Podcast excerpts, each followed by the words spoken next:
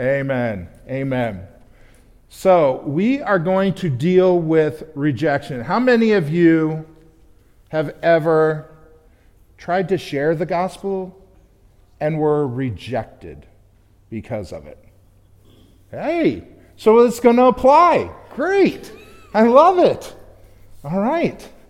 So, um, we're going to cover uh, a few different things. We're going to start sort of just hypothetically thinking um, and then go into a couple of the questions about evangelism and rejection. And then there's going to be five encouragements, all right? Because when it comes down to it, what I'll, I'll go ahead and spoil it. Rejection. I'll go ahead. Oh, I will. I'll. I won't go ahead. I'll say, I'll spoil this and say, now where's the dollar I got put into the jar? Um, I'll tell you that rejection is a glorious thing. In fact, one of the things that we will see in the scriptures is that rejection is one of the greatest things in revealing our faith. When we are rejected, and we can stand in that rejection, that is a demonstration of the Spirit of God within us. And so we should be happy. We should rejoice even for those moments of rejection. All right? The, the main verse that we're going to look at today is going to be in 1 Peter 4 14. All right? 1 Peter 4 14. Now, what's interesting. 4, verse 14. Yeah. No, no, no, no. 1 Peter chapter 4, the 14th verse. But we'll actually start, let's start up at verse 12. Because this whole section of the scripture is talking about suffering as a Christian. How many of you agree that as Christians we should suffer? Yeah. We actually are called to suffer in a similar way that Christ has. So when we look in verse 12, it says, Beloved. So Peter is talking to Christians here, right? Do not be surprised at the fiery trial when it comes upon you to test you, as though something strange were happening to you but rejoice insofar as you share Christ's sufferings, that you may also rejoice and be glad when his glory is revealed. If you are insulted for the name of Christ, you are blessed, because the Spirit of God and of God, the Spirit of glory and of God rests upon you. And so, what are the three things that we see when we read these verses? Well, first off, is that we are to rejoice in the suffering that is similar to that of Christ. We rejoice in it, we are thankful for it. It's not pleasant in the moment, but it will be over in a moment's time. And we can then rejoice in those moments. All right? It also says that we are overjoyed. We should be overjoyed at the thought when his glory is revealed. When Christ returns, we know that the race is over. How many of you have ever uh, been in a road race? Done like a half marathon, whatever. What did it feel like when you saw that finish line? Oh, thank you, Lord. exactly. You, you see the finish line, and then all of a sudden you feel this burst of energy. I have just been hating life. I, my stomach hurts. I'm sweating profusely. I just, my legs, the lactic acid buildup, it's all horrible. And then you don't remember any of that when you finally see that finish line. And that's going to be that moment when Christ returns. We will see that the finish is here, that it is over. We've run the race. And so we we glorify and we are overjoyed by that. But then that last part, for the Spirit of glory and of God rests on you. This is saying that when we go through the suffering, when we go through the rejection, and we are able to hold strong, that is evidence of the Spirit of God within you. All right? And that's especially true. Now, can individuals be rejected because they are being, they're in the flesh and they're saying and doing things that are probably offensive? Yeah, absolutely. Um, that type of rejection is not the kind that we're talking about here. The kind of rejection that we're talking about here is when the believer, in kindness and in love, they present the gospel, and because the gospel is so offensive, this person just, I can remember, and I think I've said this story before, but the young gentleman that was the architect student from UNLV, when I kept talking to him about how we all deserve hell, he would literally look at me and say, If you say that again, I'm going to smack you across the face. And I'm like, going, Well, you can. Feel free to. Um, but I'm not going to deny the truth. And the truth is, is that because of our sin, we have separated ourselves from God and we deserve hell.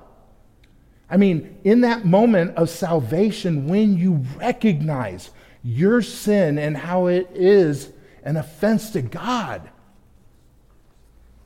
don't you naturally recognize how you deserve hell? But the difference is is that when you cry out in repentance and you cry out to God, you see and experience that forgiveness that is offered by Christ because of what he accomplished on the cross. And because of that, all of a sudden you feel this comfort to know that what you could not do and your inability to remove was accomplished by Jesus Christ. And that is all that you want to hold on to. All right. So, let's think hypothetically. You have been in this class now for the past this is week number eight. And again, I, the sheet says seven. Cross that out. Mark eight. Sorry, my mistake. Um, and you're wanting to be better. You're wanting to do better at sharing the gospel. And so I'm willing to bet that you have been doing some praying, you've been doing some studying, you've been thinking about how you could go about doing this. You, you probably have even started thinking about if you were to share the gospel, which family member would it be? Which coworker would it be? Or classmate? Which um, neighbor would it be? Would it be that neighbor that you, you know that for some reason there, you could smell the stench of pot every night? coming from their home. Is that the one that you want to share the gospel with? Yes. So, what ends up happening is you start to do that, and then you finally have that moment. All right? You're in the conversation with the individual, and that individual is having a good time talking with you, and then you flip the conversation from the natural, natural to the spiritual. And once you do that, and you begin to share the gospel, and they all of a sudden throw their finger in your face and say, Don't you ever say that. How do you feel? What is it that comes to mind when that happens? Like you did something wrong. You did something wrong. And so you evaluate okay, did I do anything? Did I say anything that was untrue? Did I say anything that was demeaning? Did I say anything? And then you you go from there, right? How many of you would be could give me an example of a time that you were rejected? Christian. Every Mm-hmm. And I and I witnessed a, a couple of people almost every game, and all, of them, all of them reject. Mm-hmm. They would change the subject, they will, if something will disturb them, they'll, you know, like, oh, the shiny thing, gotta go there. And and so it's Mm-hmm. all the time. Mm-hmm. All the time. Does anyone have like a specific memory that always comes to mind when they think of rejection? Yeah. Um, I have, uh, I'm from Ethiopia. Mm-hmm. So we have like in our culture, you know, our culture also in the Bible is we have to be uh, married before uh, having kids, right? Mm-hmm. So I have I have a son before marriage. So my mom has been, you know, rejected me. You know, we just trying to build this relationship again this past two years. Mm-hmm. So, yeah, I, I feel, you know, when you're rejected, you feel very alone, empty. Absolutely. Like you said, that you did something wrong. Right, right. Um, my, oh, Oh, no, no, you were gonna say. no, go ahead. No, I was just gonna say, uh, it was even like one guy I hit, I just gave him a gospel tract and he like started yelling at me like, how dare you say, how dare you try to teach me something about religion? Don't you know you're, you're a kid and I'm like an old man? he yelled at me. He also had one tooth, so was, that was. Yeah. The the one that always comes to mind for me was the time down on uh, Fremont Street, and there was a young lady that was coming up, and um, I gave her a gospel tract, and she looked at it and she's like, "What is this?" And I said, "Well, it's a gospel tract." And I said, started up the conversation, went into it. And after about two minutes, all of a sudden, she said, You know what? If you're wanting my time, I, I'm going someplace where I'm actually going to get paid. So if you're not paying me, I'm leaving. And in that moment, I realized, oh my goodness, she's a prostitute. And I was so dumbfounded with her response that I just, my brain went blank, totally blank. And it was like, then for, for, and all of a sudden, as I'm driving home and I'm thinking and I'm praying about it, I came to the realization that, wait a second, Doug, you had 20 bucks in your pocket. I should have pulled it out and said, Would you talk to me if I give you this? I, I, would, I would be willing to give her 20 bucks if she would stay there and listen to me share the gospel. And so that's why I always carry money. I carry because not, not just that, not just that, but, but also like when I get the homeless, the homeless come up and they're asking for money. I want to be able to say, you know what? I, I can't give you money, but let, let's go down to McDonald's and I'll buy you something and we'll just sit and talk. Oh, yeah, sure. And you always carry money just for that, so that when the Lord opens the door, you can go through it and use the gospel. I was gonna say, or you could buy a couple of gift cards. Mm-hmm. That's another thing. Because frequently, people who are homeless take that money. If you don't take them down Right. somewhere other than McDonald's, if you don't take them to go get food directly, they will take that money and go buy cigarettes, alcohol, or other assorted things. Mm-hmm. You've- gift you- cards aren't a bad idea. Yeah, because they have to use it for that. Yep. So, all right. Let's get into section two, a couple of questions about evangelism and rejection. So here's the question, and give me some answers. Why do you think that people reject the gospel? Scared. Okay, raise your hand. I think they're scared. They're scared. What do you mean? Go explain that a little bit more. God is, God is um, scary. He yells at you, you know. So, you know, they don't want to turn away from their sins. I think, and they're scared because they don't know. For me, like they don't know the difference between what's good and bad. I feel like. Okay, yeah. Danielle? I feel like deep down they know that the things that they do are sinful, and like like I said, like deep down they, they know that Mm-hmm. they are being judged for it, but they don't want to like bring that to light. Right. Right. Yeah. Yeah. A specific example I remember is talking with somebody where she said that that when she thought about God, she thought about her parents and how, Mm. how poorly her parents treated her. And if they have an experience where their parents were religious, like my friend, her parents were Catholic, so and they would treat her like like like like just treat her you know. So It- they, she thought that's God. That's how. God Mm. Yeah, the, there are a lot of improper views on who God is. I mean, there are those individuals that you end up talking to that will, will say, you know what?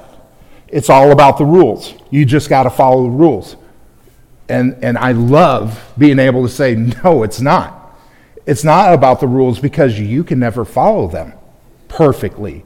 And that's required to be able to enter heaven. So, Hannah. um, they see the sin, especially in Christians, and they go, you know, how could God let that, his so-called people, how could that happen? The hypocrites? Yes. Yeah.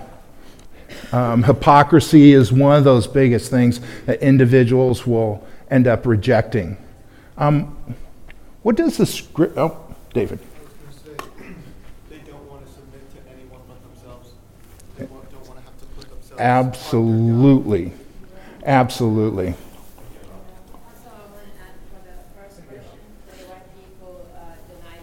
Or reject the gospel. Reject the gospel. So, John 3, right? People didn't want their sins to be exposed. So that's one reason they rejected Mm-hmm. the gospel. Another reason is they were dead in their trespasses, that's in Ephesians 2. So they're, Amen.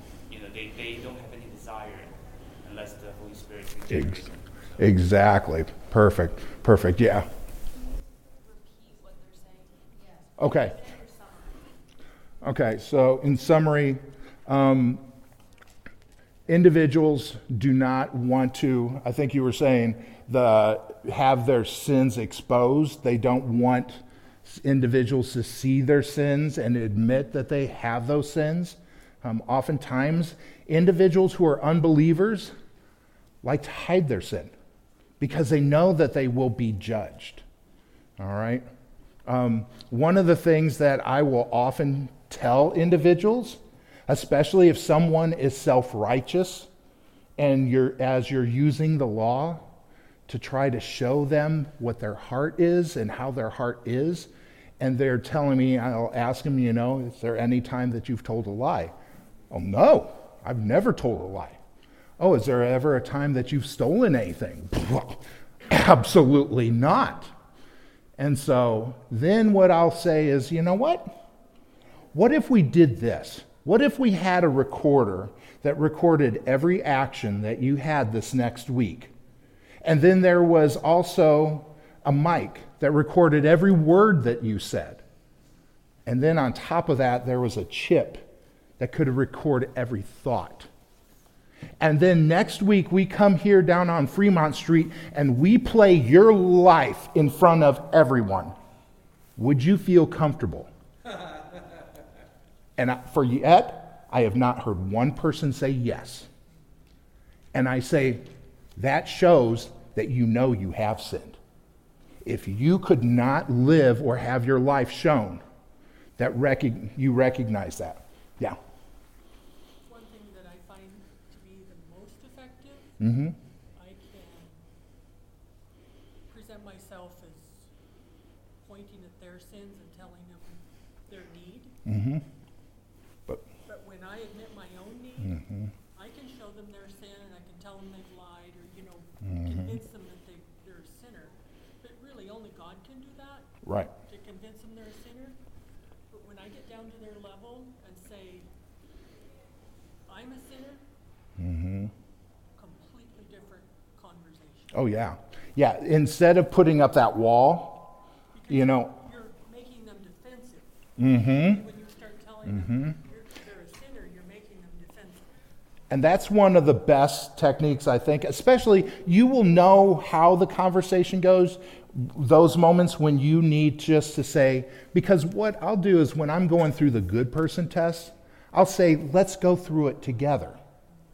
Um, or if it's if I could tell that the conversation is sort of on like really um, uneven ground, I'll just say, you know what? Let's just look at me. And that way they don't have to feel defensive. And I think that that's a wonderful thing that you can utilize. So, um, Hannah, you had your hand up for a second there. I think also a good uh, tactic, I guess, to use is um, not just necessarily use like you need a savior. You need. We all need. To We need a savior. Hmm. all. I be honest with you, that I'm a very wicked person. I, and I've been I've been laughed at for that. Be like, oh, what? How so? And Hmm. um, you know, I, I would get like not necessarily personal into personal sins, but you know, be like, you do realize I'm a liar, right? I I lie. I, I I'll say the word in vain. There's so many things of just like you can rattle them off. And so to kind of make them know it's not super self-righteous of just like, well, you know, I'm perfect over here. Yeah, that's the farthest thing from the truth, right? So, all right. Um, so, why do people reject the gospel? Well, we've heard a bunch of different reasons why they reject it. But what is some of the encouragement that we can take from the rejection is to know that when individuals reject, are they rejecting you or are they rejecting God? God, right? They're not rejecting you per se, they're rejecting the message that you're bringing. And because of that, we can take some comfort in knowing that it's not really us that they're rejecting, although we are with God. We want to, to defend God, but He's quite capable of defending Himself. All right? And so when that is happening, we need to recognize that we're not being the ones rejected. They're not doing this to us per se. So didn't Jesus say that they were, they're not rejecting you, they're rejecting me? hmm That's exactly what he said. So it is not that um, that they are rejecting us. They are actually rejecting the gospel. And, and the gospel to most individuals is not a sweet and fragrant thing. It's actually, it reveals death. Because when you look at it and you're saying to an individual that if you, by your self righteousness, do not accept Jesus Christ, where are you going to spend eternity? Hell, right? And that Pahrump? Wow. Close, close. Wow. Pahrump. Oh man, that's not good. So, so um, we are not responsible for the effects of our evangelism, just as we cannot com- uh, claim success when someone comes to salvation. We cannot take the hit when we are rejected. People reject the gospel because it denies their view of themselves. They reject the, oftentimes people reject the gospel because they just don't like the fact that now my view of who I am has just been affected.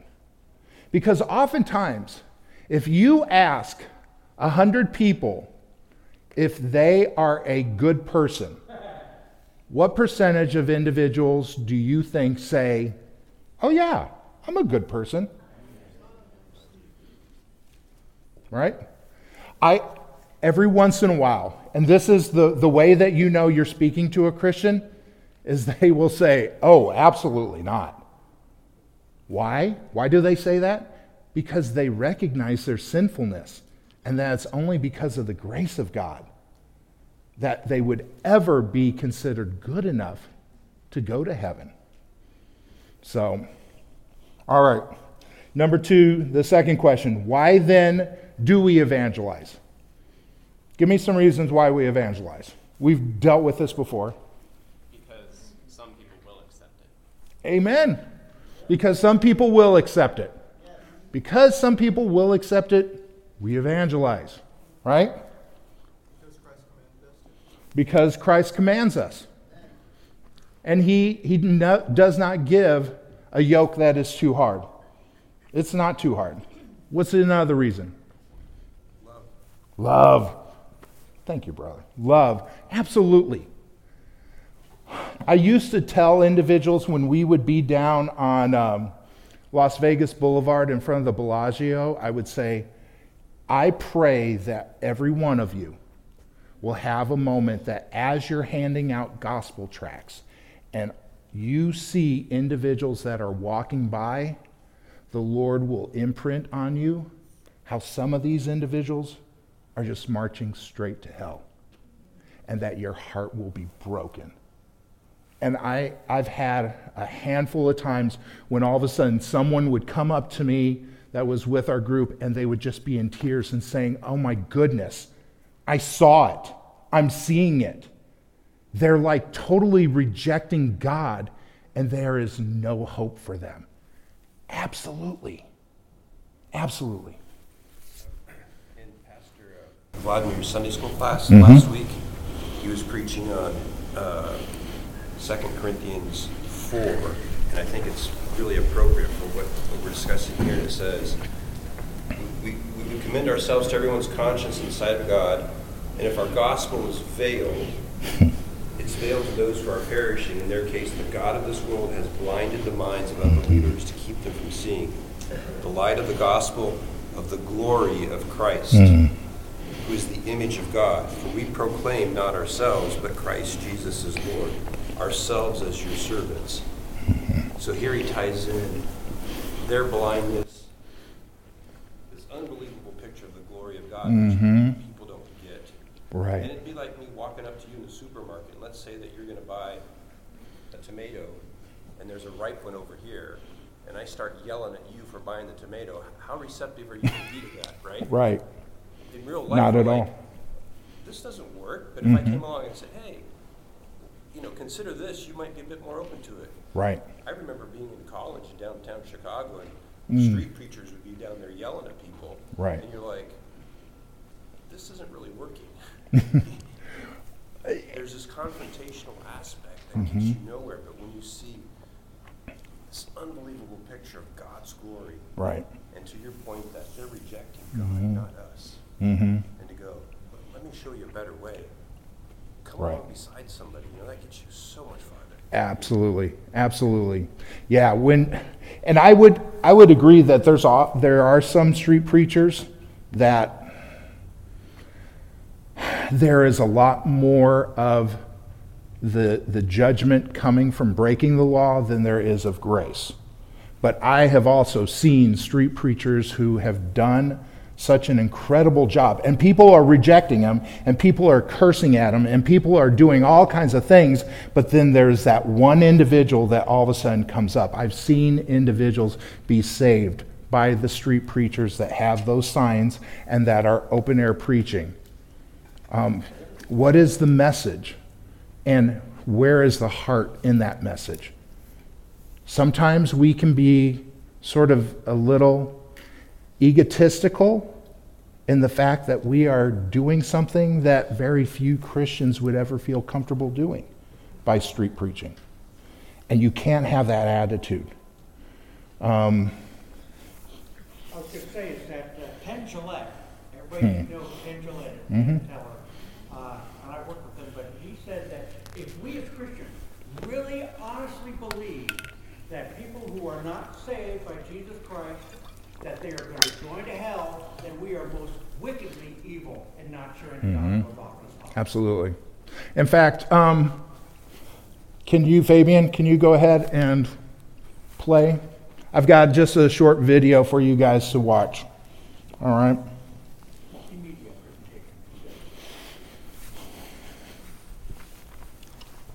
I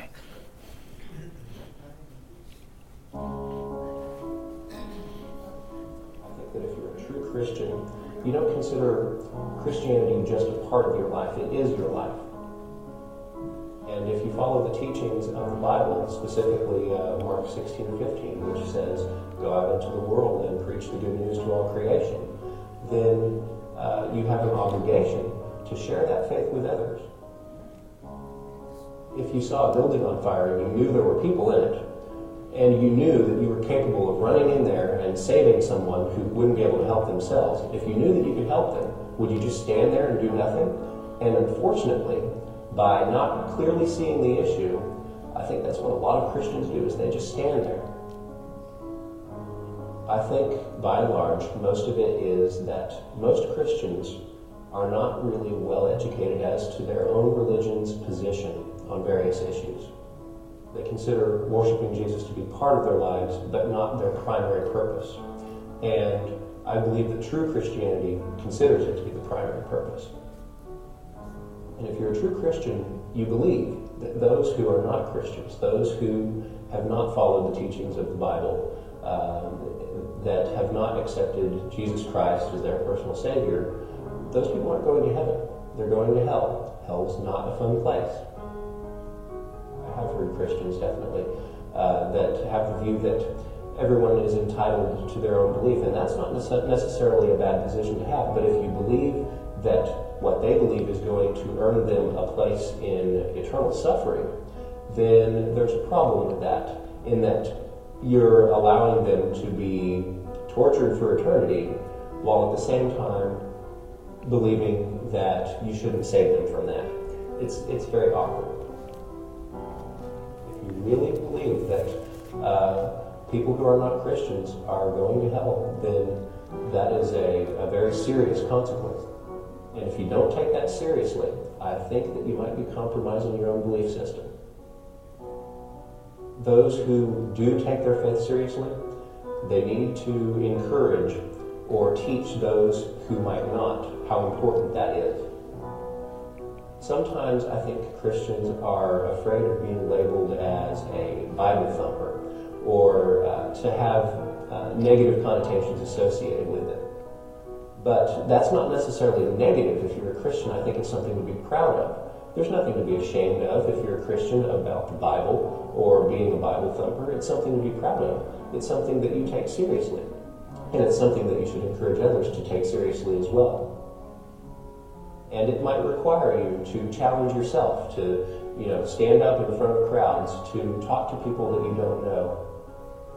Missionaries work in places uh, where the predominant religion is not Christianity.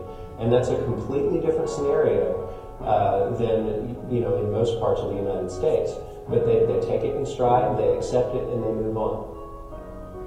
You shouldn't take rejection personally, but consider it uh, that you gave them a fighting chance. Give them a fighting chance at heaven. Uh, even, if, even if you do have to uh, risk offending someone or risk a friendship, uh, it's a simple matter of weighing priorities. If I were a Christian, of course, I would take the Bible seriously. I respect people who take their beliefs seriously. And I would take the Bible's teachings seriously. Among those teachings is the idea that there is a heaven and there is a hell. And those that accept Jesus Christ as their personal Savior go to heaven, and those that don't go to hell. And the implications of that are very far reaching. And you're an atheist? Yes, I sure am.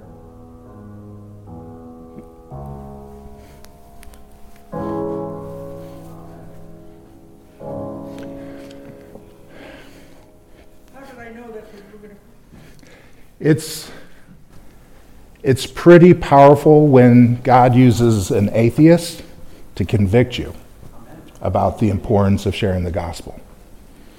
Um, and that's why we do evangelize, is because we recognize that there are people that are going to spend an eternity in hell. And so we're willing to go and meet them wherever they are.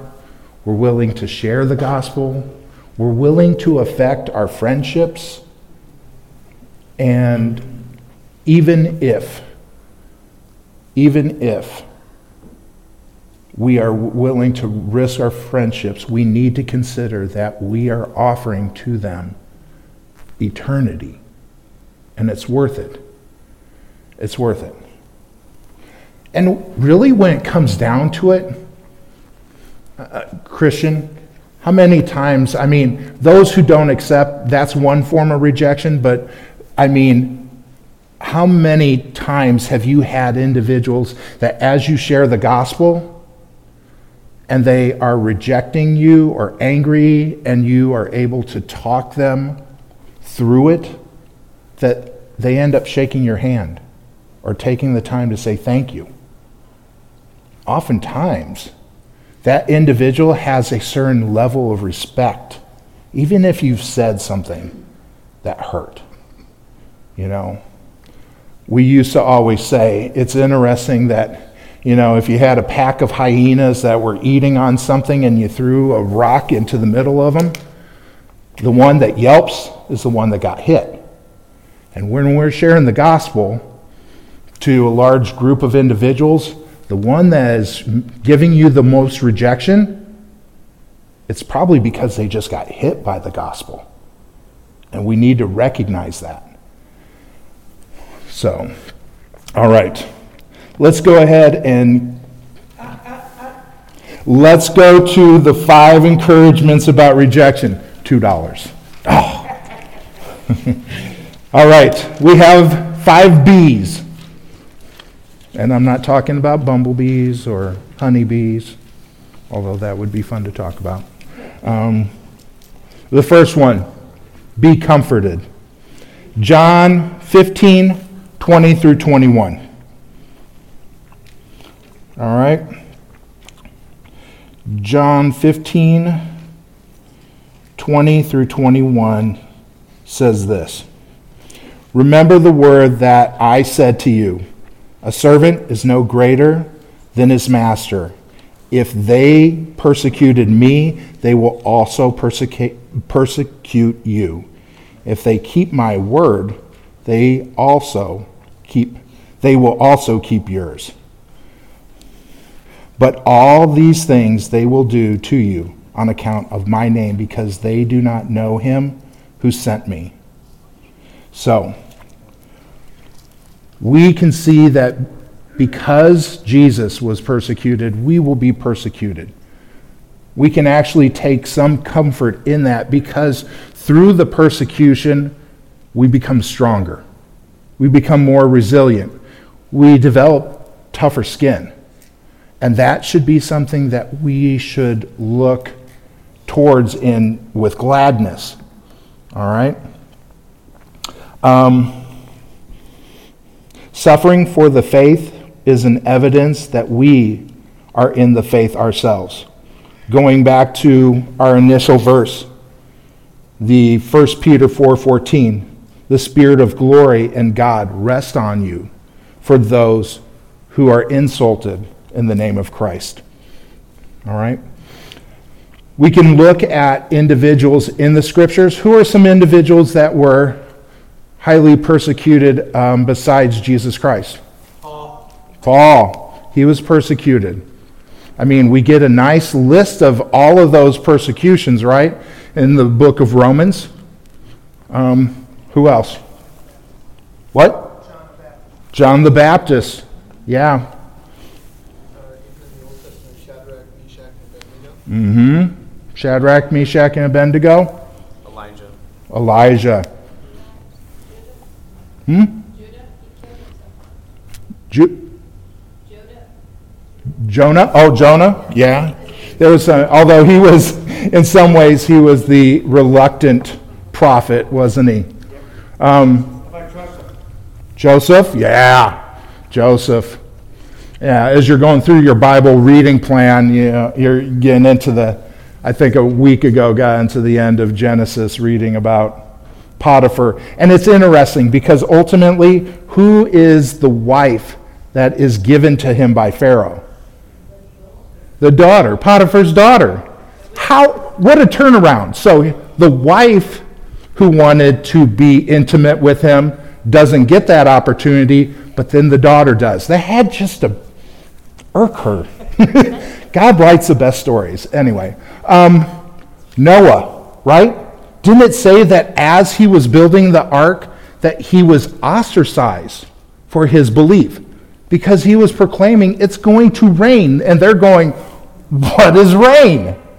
And pfft, who cares? You want an encouragement. All right. How long did he preach the gospel for? It- yeah, 250 years. And only six people? Mm-hmm. Or seven, his wife? Or we, uh, so Yeah. Don't be discouraged. No.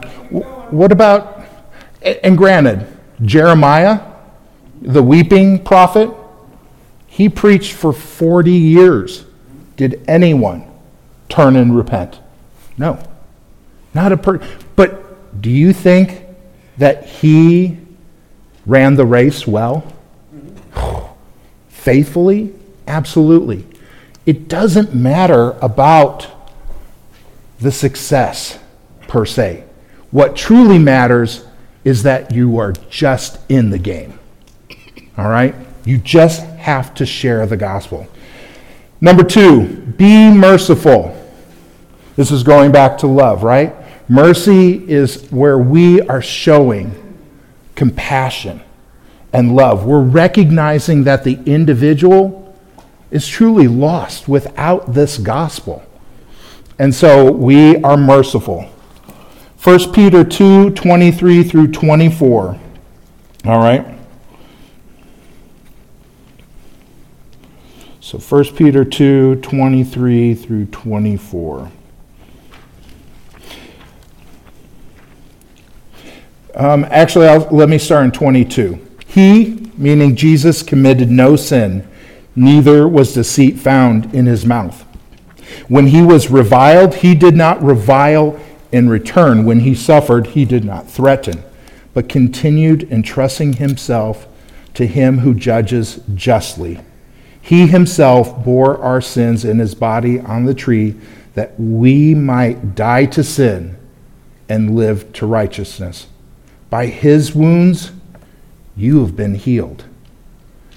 Recognize that this wonderful gospel that you have been given that it will has the potential of healing their wounds healing their sins helping them to be made whole again and to be then adopted into this eternal family. Recognize what a beautiful thing that you are presenting to them all right number 3 be available. Be available. Um, if the person who rejects the gospel when you have given it is around, do not be afraid of them, but make yourself available. Show them that their anger and their resentment will not end the relationship. Oftentimes, when we demonstrate that we have thick skin, when we are rejected, oftentimes that has a, a, very, it has a lot of power in affecting that individual. Why? Hmm? Why? Why? Uh, let's see. Let's go to uh, Proverbs 25, 21 through 22. All right? Proverbs 25.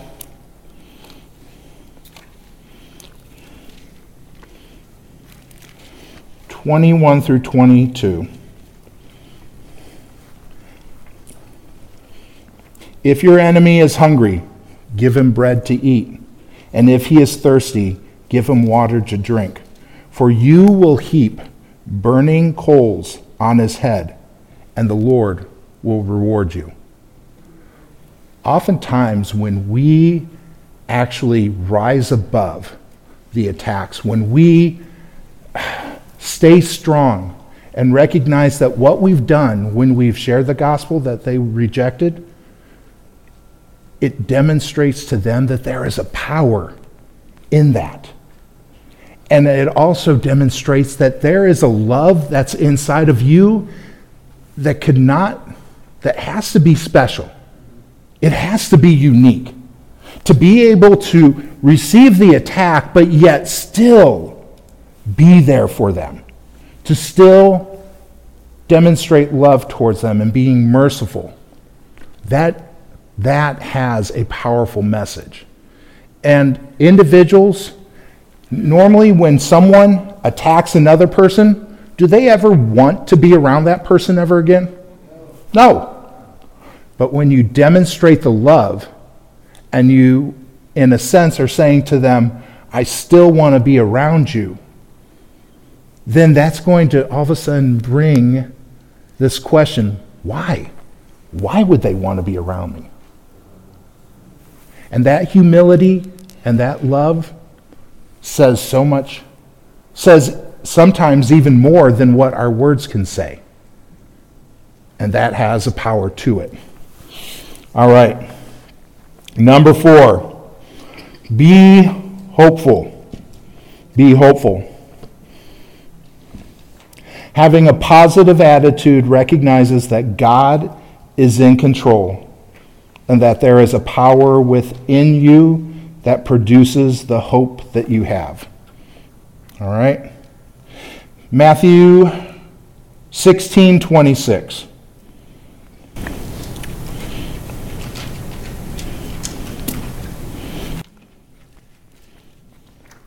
Matthew 16 26 says, For what will it profit a man if he gains the whole world and forfeits his soul? Or what shall, shall a man give in return for his soul? So when it comes down to it, we are hopeful because of what we are willing to give up by the gospel. We're willing to give up our needs and put those secondary to the needs and the will of God. And that gives us a hope of being with Jesus Christ one day. And we recognize that when we share the gospel, it's only when the gospel is shared can individuals come to a saving knowledge. I mean, if you think about it yourselves, how many times had you heard the gospel prior to coming to salvation? I mean, for, for most of it, it may have been dozens of times, especially if you are a child living with Christian parents.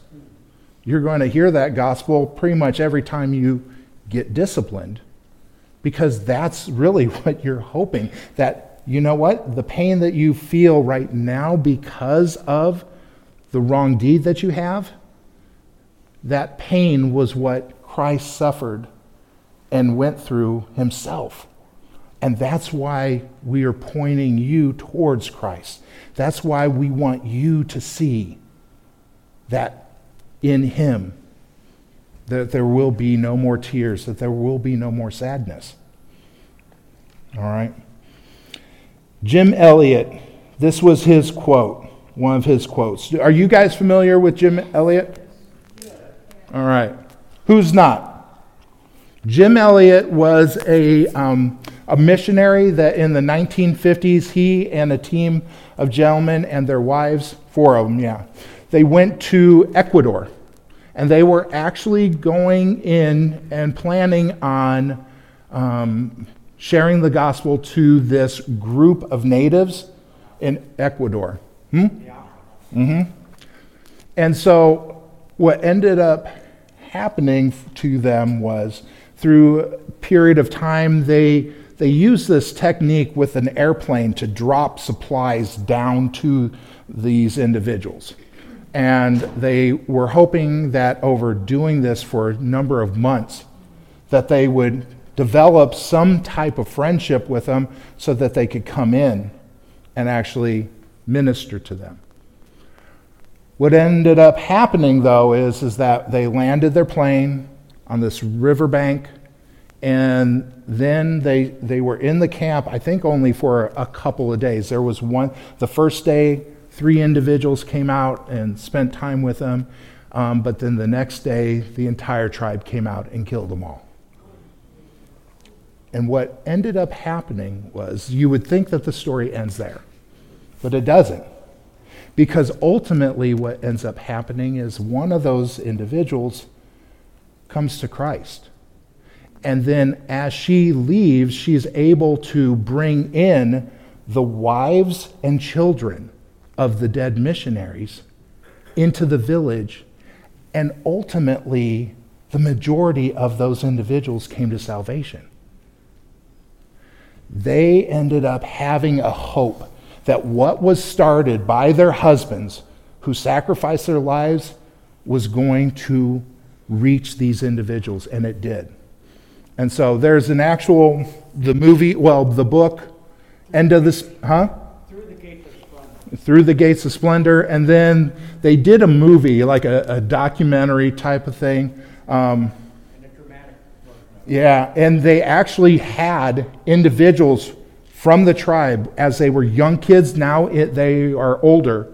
And one of them they actually brought back to the U.S., the son of Jim Elliot, brought back to the U.S. Very a fascinating video to watch. So I think it was the documentary was called Beyond the Gates. it was end of the spear. Yeah, thank you. End of the spear. So, all right. Last one. Be prayerful. All right? Be prayerful. What could you pray for? Number one, pray for opportunities. Pray for those silver platter moments, as my wife says. Those moments where God, the, the individual that you're talking to, all, they say, you know, they say something and you know, oh, I've, that's the open door. I need to share the gospel. Um, pray for those opportunities. Pray for those that God puts into your mind, those that you know that you need to share the, the gospel with. So, whenever you think of someone that you know needs to hear the gospel, pray for them. Pray for that when you are sharing the gospel, pray that the Spirit will empower you and that you will not share the gospel or allow yourself to get into the flesh. There are times, I hate to say it, there are times when I've allowed my flesh to get the best of me and I end up saying something and I know that the way that I said it and the tone that I said it was meant to hurt. And that's nothing, that's, you never want to do that. You always want to stay in the Spirit. Have the gifts of the Spirit at the center. And so pray for that the love, joy, peace, patience, kindness, um, gentleness, faithfulness, goodness, and loving kindness, or self control. Have those be at the center. And then also pray for strength in those moments of rejection. Pray that the Lord will just empower you to be strong, not on your own abilities, but on God's abilities. That in my weakness, He is strong. And trust in that. Trust in that. All right. Any questions? Yes? I was going to say is that you said the word a number of times. You would not believe how many professing Christians don't know what the gospel is. Mm-hmm.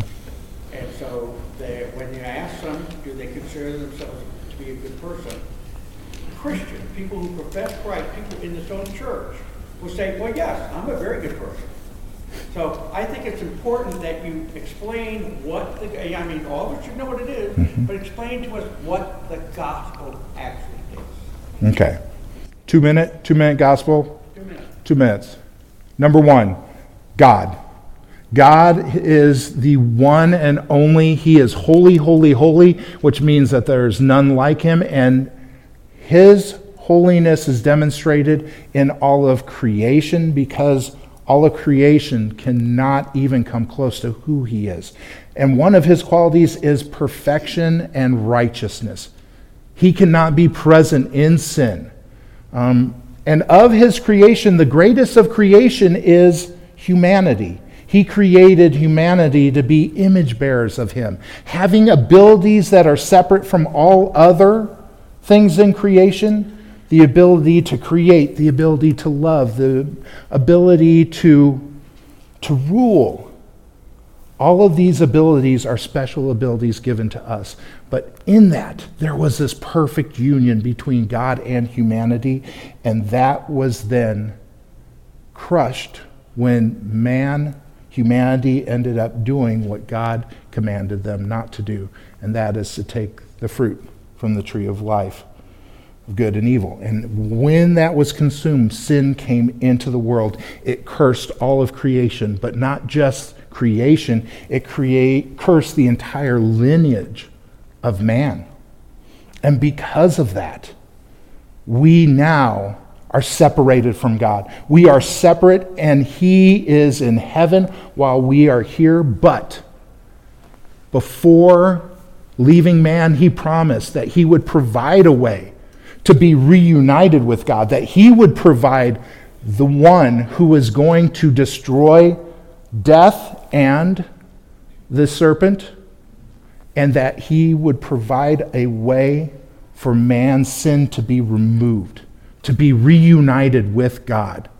And that's exactly who Jesus Christ is. Jesus Christ, who was 100% God, yet 100% man. How can you explain that? I can't. But he lived the perfect life. He lived the perfect life and then went to the cross and died for the sins of his people. And that if you repent, turn away because of a godly sorrow, not a worldly sorrow, a godly sorrow. You turn away and you go towards Christ and you believe in Him as the propitiation, the, the one who sacrificed Himself for you, then you will have faith and you will be a child of God. That's the gospel. All right, let's pray. Lord, thank you so much for this day. Thank you for everyone that's here. And I just pray that your people will be encouraged, that we will be more faithful, including myself, in just sharing the gospel. Thank you, Lord, for the glorious gospel and allowing us to be a part of this ministry of reconciliation. We pray this in your Son's holy name. Amen.